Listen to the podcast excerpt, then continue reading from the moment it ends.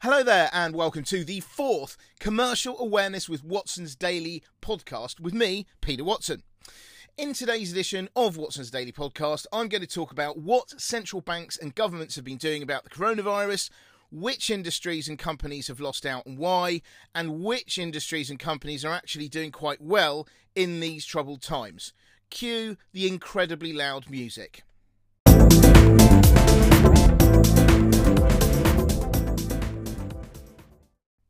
So, the world's central banks have been cutting interest rates. The US cut another half percent earlier this week, and the Bank of England cut interest rates once more to just 0.1% on Thursday. This is its lowest interest rates in its 325 years of existence. Um, the ECB is also trying to keep the party going by committing to buy a ton of bonds. Meanwhile, the governments of Spain and Italy have put their people in lockdown uh, in an attempt to contain the spread of the coronavirus. And Boris Johnson is coming under increasing pressure to at least put London under much stricter control. It certainly seems like the UK is taking a more relaxed approach than the continental Europeans, but it seems that Johnson is trying to get the timing right if he implements over draconian measures too early, people will start to rebel and break cover at a crucial time in the virus's spread. But if you act too late, you get another Italy on your hands. Interestingly, Trump announced that the FDA has just approved an anti malarial drug called chloroquine, uh, chloroquine uh, to treat sufferers.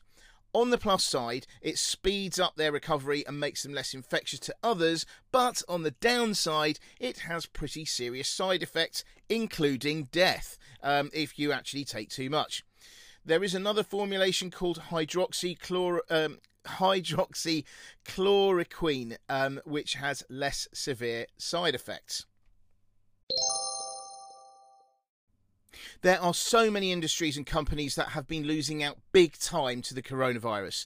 Airlines, airports, restaurants, anything to do with hospitality, and retailers have all been saying that they need outside money in order to survive.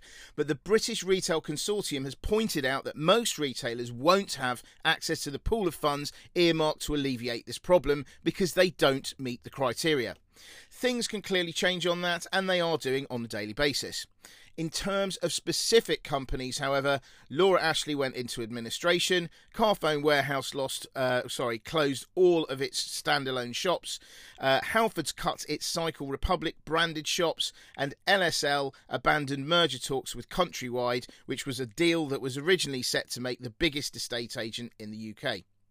Also, the mass cancellation of sports events has meant that there's not much left to bet on, which is hitting bookmakers hard.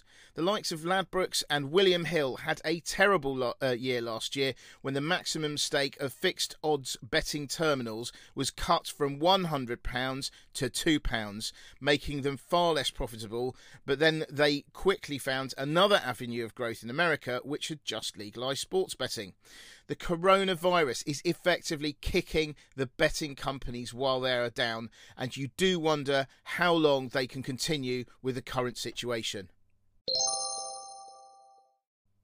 On the plus side, Amazon, supermarkets, and content streamers are all doing particularly well at the moment as demand continues to pick up for online shopping and online entertainment. Amazon announced that it was hiring 100,000 extra workers and increasing the wages of those in certain roles. It also announced that it was prioritising essential goods on its site to help people in their daily lives, and UK supermarkets are starting to put restrictions on the purchases of some items. For what it's worth, I actually think that the coronavirus could potentially prove to be the saviour of the UK's incumbent supermarkets because they, unlike Aldi and Lidl, offer a full grocery shopping and delivery service. Now, many people who never previously used online grocery shopping are signing up, and I would have thought that once people start using it, they will be more loyal to a supermarket that they are used to and got them through the coronavirus. Streamers of content have been doing very well during the outbreak. Music has been rocking, according to the latest figures from the BPI, and money from subscription services like Spotify and Apple Music helped streaming to be the biggest contributor to the rise in revenues at record labels. TV and movie streaming is also doing well. So much so, in fact, that Brussels have asked Netflix to transmit in lower definition at peak internet usage times in order to help broadband cope with the increased demand. Fitness streamers have also been doing well and will continue to succeed, given that people are now starting to stay away from gyms. Investors were getting excited about Peloton, but I think that this isn't a long term story because they still sell two grand exercise bikes and charge 39 quid per month to join online exercise groups. I've always said that if you like spin classes, join a gym and do the classes to save you a few grand. And if you actually want to get better at cycling, get a Watt bike that's used by Olympians. And for the rest, you should use Zwift and a turbo trainer for your real bike that you can also ride outside. Also, I would argue that there aren't that many people who will feel confident of buying a two grand bike that you can only use indoors at the uh, in these uncertain times, and you know whether you know or not whether you're going to have a job at the end of all this. Companies involved in helping people working from home are also better, benefiting from an upswing in demand. Earlier this week, the chief exec of Computacenter said that demand for PCs had shot up as people prepare to work remotely. Although there may be a shortage soon, as most of them are made in China, and there have, of course, been restrictions on product uh, production and movement. Software companies who provide software that enable uh, people to work from home but remain in contact are also doing well. Zoom and Slack both say that they've seen a major spike in interest in their offerings, but the key here is that this is for their free services with no guarantee that customers will convert later to the paid service.